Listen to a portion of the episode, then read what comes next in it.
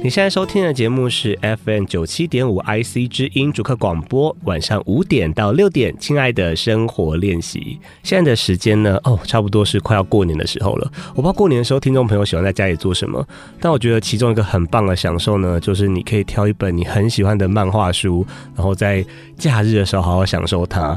看漫画呢，绝对是全民的娱乐，但是你有没有好好的想过一本漫画书它是怎么来的？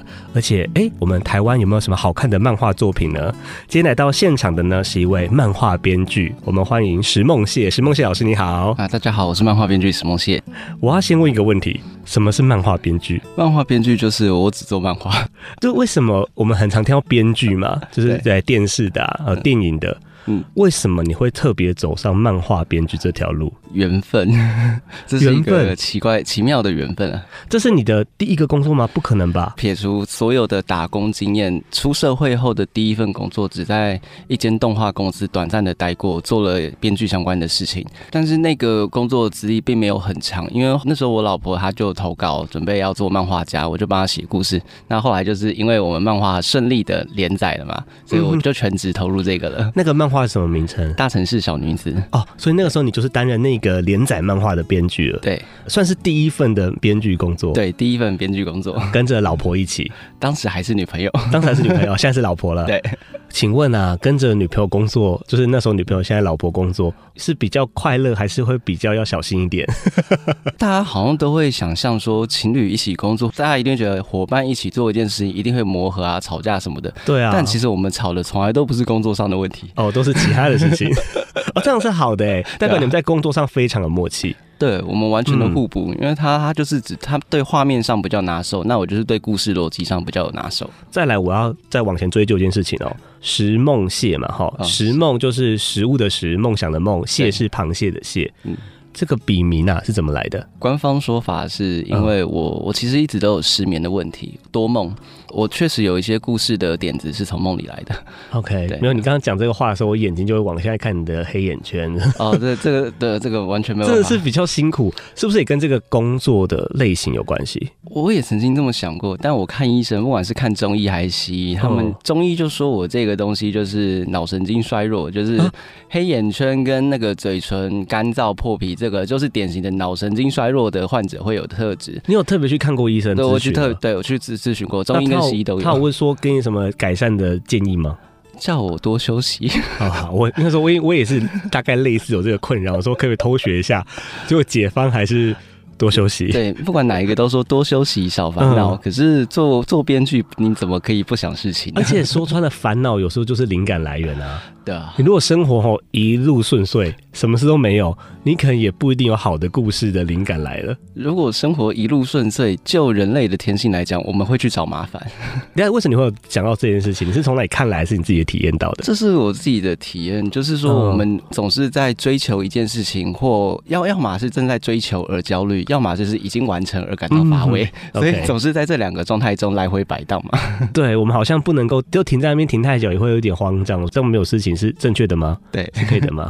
但是呢，漫画编剧跟其他的编剧差别是什么？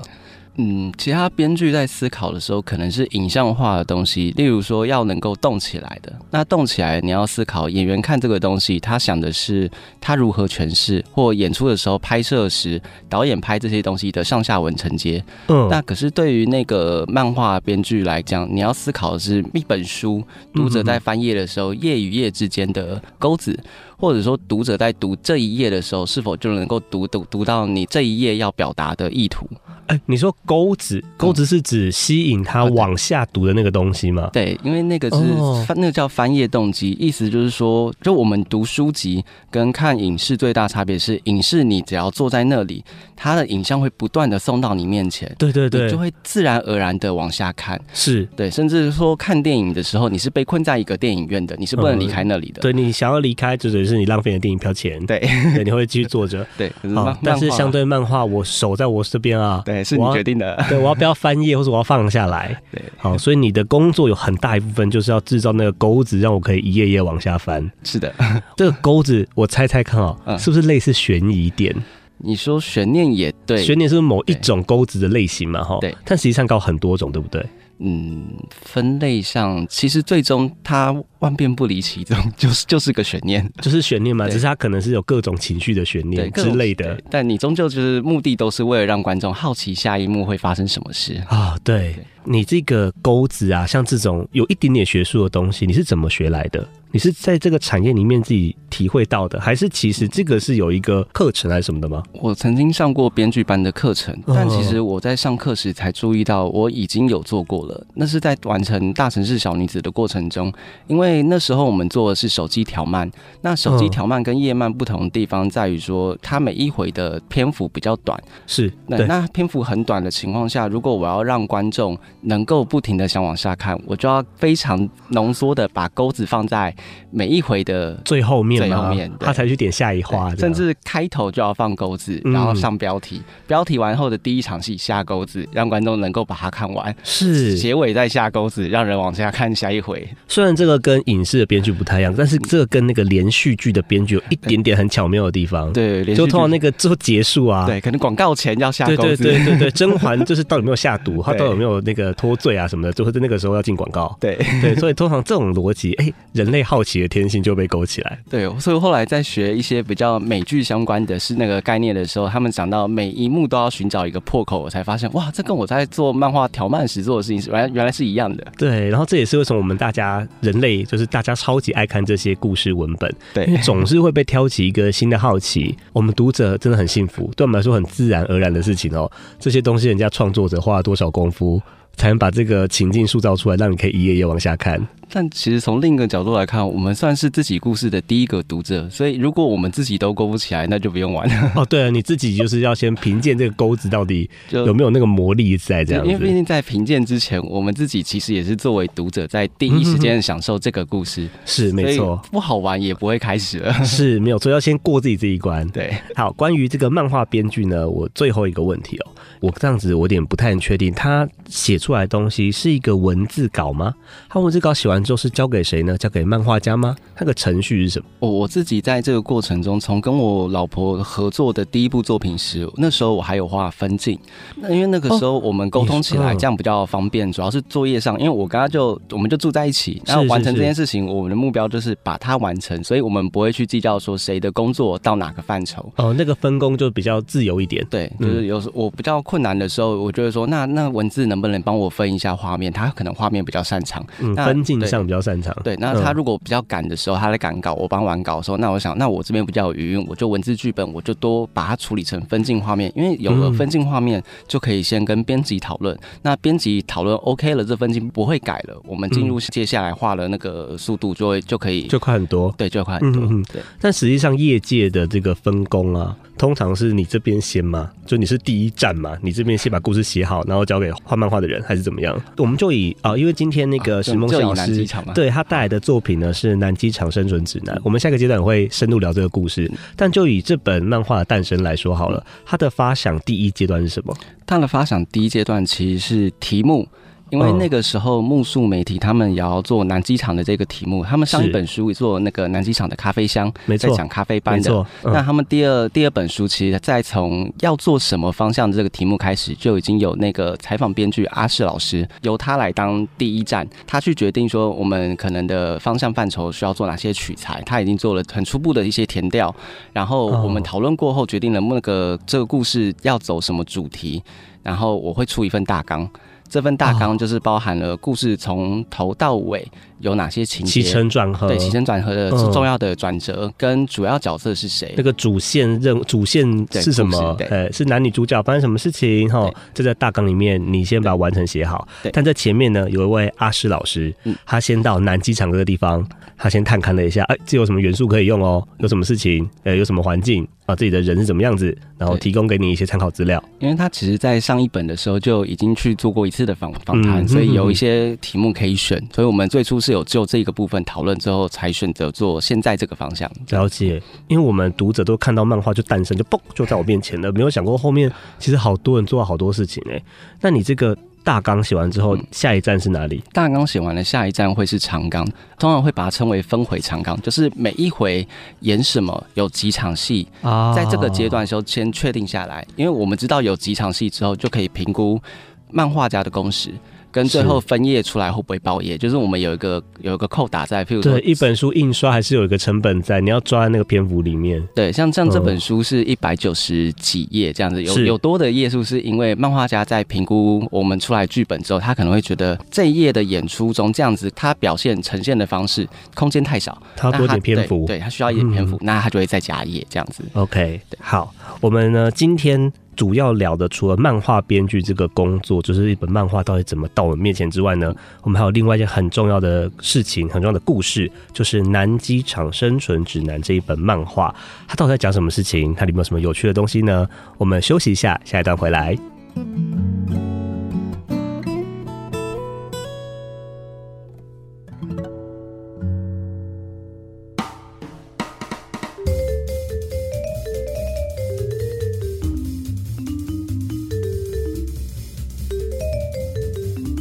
欢迎回来 IC 之音，亲爱的生活练习，我是 Polar。 今天来到现场的呢是漫画编剧石梦谢老师。嗨，你好。嗨嗨。我们上一段呢聊到了就是漫画编剧这个工作它的一些奇妙的地方，有些魔法的地方，然后今天石梦谢老师来呢是有任务的，因为他带来他的一本新作品叫做《南机场生存指南》。我们先来聊聊这个《南机场生存指南》它是什么故事好吗？你通常会怎么跟不认识这本故事的朋友介绍它？很奇妙，就是从我开始跟木树合作要做这一本书的时候，刚开始的时候介绍的时候，我会说这是一个喜剧，因为大家听到喜剧吗？对，因为大家听到南机场，然后又知道说制作方和生里长的这个故事，心中就会直接闪过一个念头，他们就露出一个很暧昧的表情，说：“哦，我懂了。哦”什么？他们懂了什么？他们懂了，觉得说啊，这就是一个公益性质的无聊的漫画，他们会觉得、哦、啊，你是因为。这个东西是一个案子，你一定是没有办法的，你是去接这个东西，接这个 case， 你也是工作，有工作就接，你只是工作而已这样子。我承认我闪过我念头，但没有那么坏。我的念头是啊，应该是走一部感人类型的、赚人热泪的那种故事。我想过你是这个、但是用喜剧其实我没想过。你为什么说它是喜剧？哦，是因为这故事刚开始的时候，其实我自己作为一个读者，我就会问自己一个问题：如果我想到我看到一本书，它开头就跟我说他讲南机场的独居老人的故事，对，我会不会买单？有点困难，对不对？对，我觉得它有个门槛。然后那时候我就想到了，其实就是娱乐的三元素吧，应该这么说。就是、对，这是我自己的观察啦。是，那娱乐三元素就是性，然后死亡跟搞笑。你说第一个什么 ？sex 是不是？对，性、死亡、搞笑。对， okay、因为这三点你们在网络上可以看到，会被人广为流传分享的东西，不外乎就是这三个元素。应该说出来就是人类就是最有感受的东西，对，就是最吸眼球的东西，就是人性。然后所以我会把这三个东西当作是视为是娱乐的最根基的一些元素，这样子。哦，那你现在有三条路可以选，南机场你选择了搞笑，搞笑。哦，前两个为什么不适合？为什么不适合？其实没有不适合，所以在这个故事中你会发现。其实多少还是有一点点，对不对？因为就死亡面的话，只要攸关到生存这件事情，都可以说是跟死亡有关。对，那主角他的立场，他如果不做这件事情，他是会有不好的下场，所以他必须接受这个任务，靠这个生存的挑战。男主角的身份呢，他是一位被判劳动服务的。可以说他是小混混啦，对，他被法院要判劳动服务，然后这个地点呢就是南机场这个社区。是的，这个社区呢，就诚如刚老师说的、这边有很多的独居老人，所以需要非常多的关心，所以呢，他就到了这个里长这边，开始完成他的这个劳动服务的任务了。对，好，那搞笑的地方在哪里？搞笑的地方是在于这个角色是很典型的，你不会觉得他坏得很彻底，他就是一个讨喜的小混混，可是看到这样子的人受难，你会觉得很开心。就挑起大家的看好戏的成分。对，就大家应该多少过去看电影都有类似这样的角色原型，像金凯瑞演的一些片，你就会觉得这个人他有一些很讨人厌的地方，你会觉得很欠揍，可是他又不会让你反感到不愿意看。当他发生了一个面临一些困境受苦的时候，你就会觉得很好笑。好啊，他的想期待他对他要怎么办，然后他又能够展现出一些超乎常人的解决方式去完成这些任务。是我印象中最深刻的，我们就拿这个实例来讲好了。他到了这个南机场社区，男主角、最大的任务就是我要跟这些老人们打好关系，套好交情。所以他做了一件事情呢，是他在某个老公寓的顶楼设计了泡脚池。这个泡脚池呢，它是那种儿童那种橡胶游泳池、水池，然后灌满了水，然后变成一个泡脚池，邀请老人家们一起来泡澡。这种创意的展现呢，非常受那些长辈们的欢心。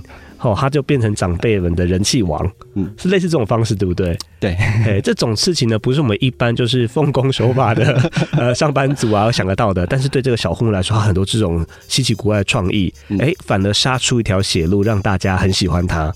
那再来，除了这个男主角之外呢，还有另外一个就是女主角。女主角的设计，你有下什么苦心吗？其实这两个人一开始我就把他们设计成是方里长、伙伴，然后对半分。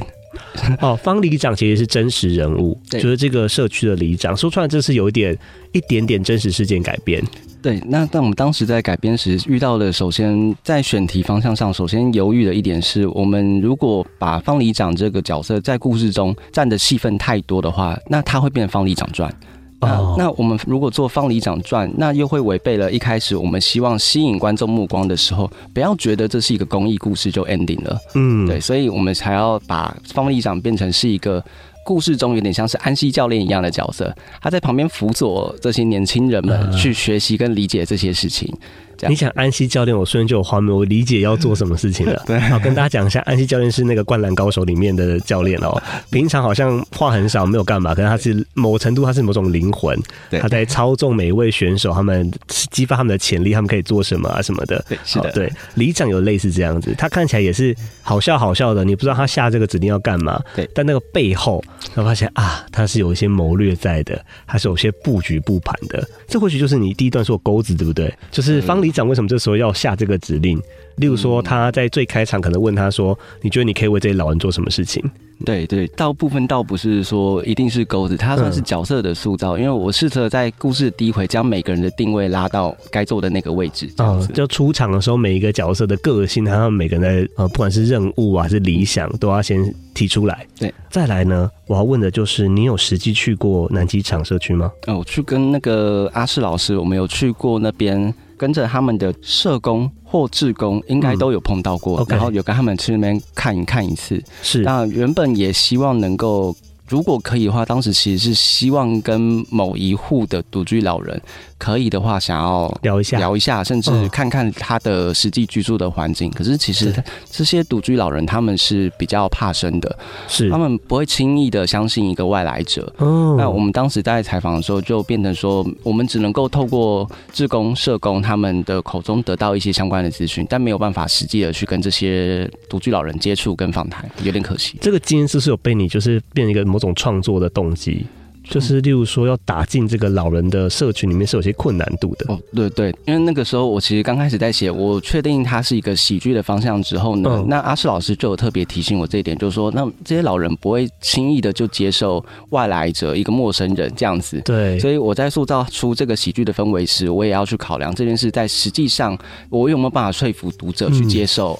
他可以这样进入老人们的生活。对，所以在故事前半段有很多很可爱的部分，都是男主角努力要跟老人家们套好关系。对，那一段就是蛮有趣的。再来，我想问，那你在田调的时候，你有没有看到让印象深刻的事情？建筑物或是？我们那个时候其实在田调前就已经确定可能会做一个关于囤物症的一个角色，那所以我们在那边其实确实有看到一间房子，它外面就是堆满了杂物，但我们也不太好意思说就这么去拜访他，去联系他什么的，所以我们后来就囤物症这件事情，其实找了一位医生，他应该是脑科学研究的，他对于这个病症的部分跟我们解释了很多它的原理跟发生之后会有的状况，这样子。是，关于囤物症的讨论呢，我需要多点篇幅，所以我们先休息一下。下段话我跟你聊，因为囤物症确实在这个漫画里面呢，有一位角色有一个阿伯，他就有囤物症的困扰。那这个困扰怎么来的呢？那囤物症在医生的口中是什么样子呢？好，我们休息一下，稍后回来。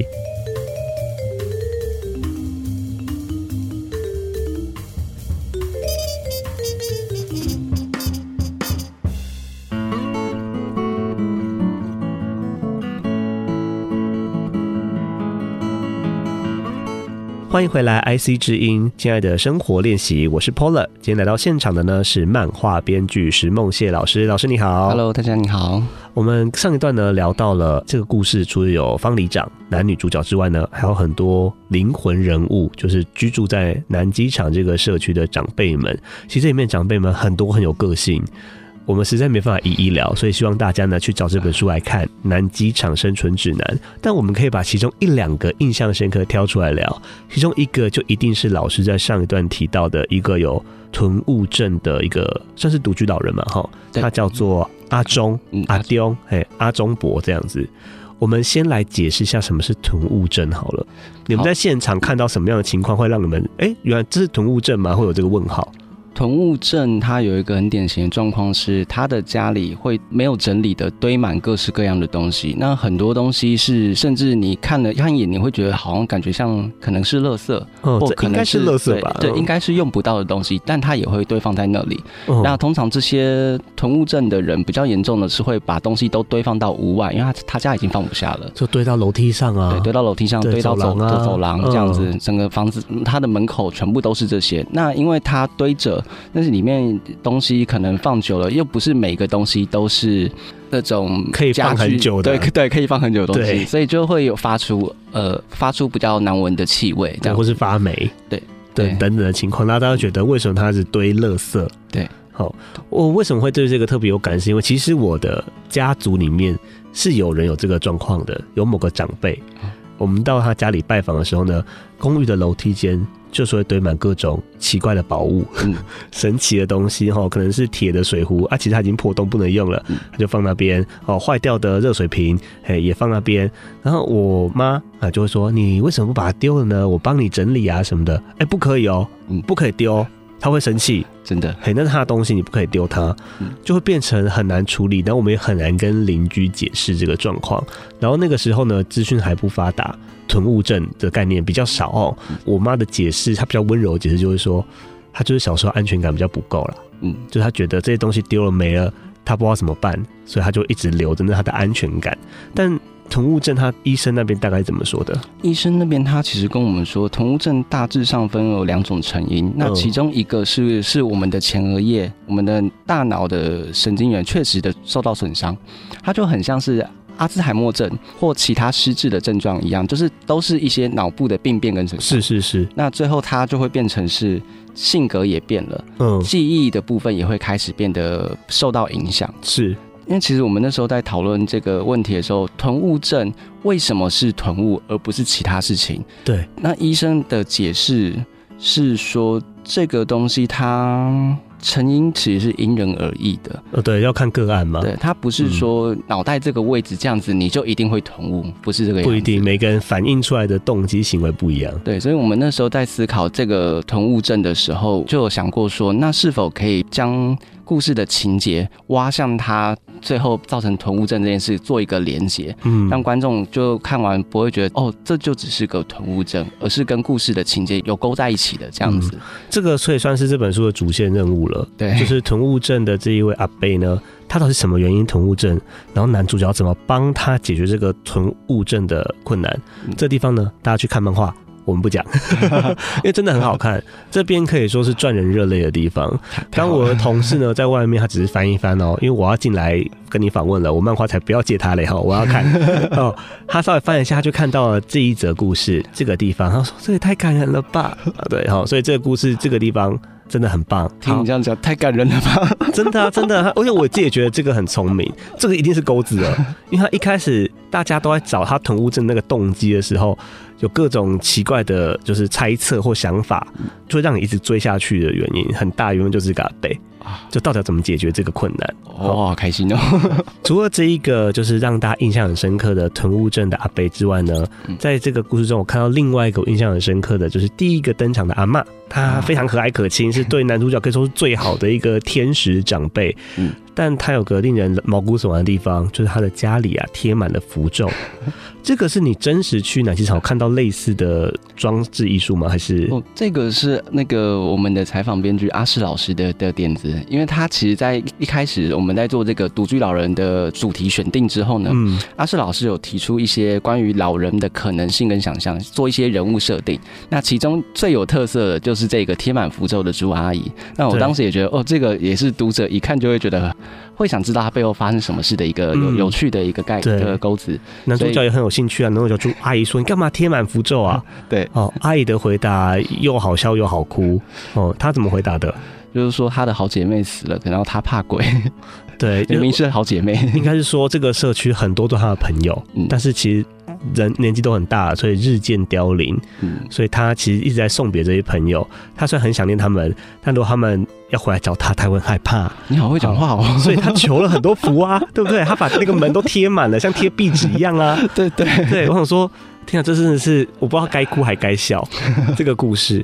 可是这个是不是对于那边的长辈来说，真的是一个议题？就是他面临身边很多朋友一直在流失，这样是。所以我们刚开始在写这个故事的时候，一度有遇到调性的一个问题，就是如果那边的老人不停的面对生与死跟生存的问题，用搞笑喜剧的方式去说叙述这个故事，真的好吗？那这个部分我也曾经犹豫过说，如果我不能够换一个角度去看待这件事情，那对于那边的老人来说，或者说就一个生存在困境当中的人来说，难道他只有痛苦的一面吗？他的生活不能够去寻找光明面吗？所以这也是为什么我想将曜宇这个角色带到他们的生活。男主角对他们进到他们生活之后，就有点像是注入了活水一样。对，就是说我们并不一定只能够困境，就只能痛苦的生活，这样子，希望可以带到这样子的想法的改变。男主角算是一个奇妙的化学物质，对这个社区来说，从来没有一个这样子的志工，这种个性、这种类型的志工来到这个现场，他就激发了一些神奇的效应，然后就解决很多以前里长或是专业的志工、社工处理不了的问题。好，如果大家想要找到这本书，要搜寻什么关键字，在哪边找得到呢？可以打南机场生存指南。南机场生存指南嘛，对，其实就是书名。对，应该是各大书店，还有可能电子书城应该都找得到吧。可以，好，没问题。好，那如果我们对石梦燮老师的作品有兴趣，你有粉专吗？我有粉专，但基本上不太会去经营社群。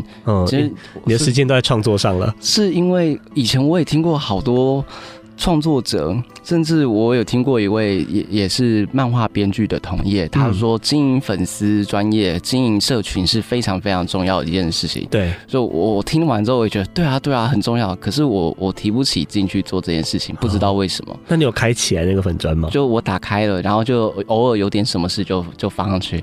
这还是有吗？通常是目宿他们那个新书发有什么讯息啊什么，我就太好了，那就用粉丝专业的身份来分享一下吧，这样。是啊，也是工作上会有这个需求啊，让大家知道你现在的进度啊、作品啊什么状况。对，但我很少透过粉丝页跟任何读者沟通或聊什么话，就是我的粉丝页就长草放在那里，有就摆着而已。好，大家去参观一下。好，这个粉专的名称是。粉专名称好像就叫石梦燮而已，所以我们只要打石梦燮就可以找到了。对，食物的食，梦想的梦，螃蟹的蟹，是石梦燮。所以请大家听完这一之后呢，如果你喜欢这个作品，请到各大的书局搜寻《南机场生存指南》。然后，如果你喜欢石梦燮老师，虽然他很谦虚啊，说他粉专没什么经营，但是想必还是有些讯息会在上面流通。请大家在 FB 搜寻石梦燮，可能有新作品的话，上面也会讲一下。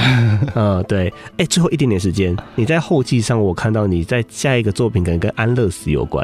还没有开始做，是我准备写的一个内容，是在讲一个得糖尿病的一个老人，这牵涉到一些人物设定，所以我希望他是一个比较疯狂的、比较开明的一个老人家。所以是他对于安乐死这件事情，他有一些观点的意思吗？他对于生命，自己的生命最后的路要想怎么走，有一些想法。OK， 所以他是一个会骑重机的阿伯。那这个阿伯他因为糖尿病截肢，然后他在截肢住院的过程中，会看到一些安宁病房的人，看到他们躺在那里，想到自己再也不能骑车。他应该会是漫画形式，对不对？暂定会是漫画，但是未来什么不一定，搞不好拍电影我们不知道。如果能做成漫画，然后看看有没有人有兴趣拍电影，当然好啊。对， okay. 但因为在我脑子里想象，它目前还是个漫画。好，没问题。那请大家记得要去找这本《南机场生存指南》看，也要关注石梦戏老师之后的发展。谢谢你来玩，谢谢，谢谢。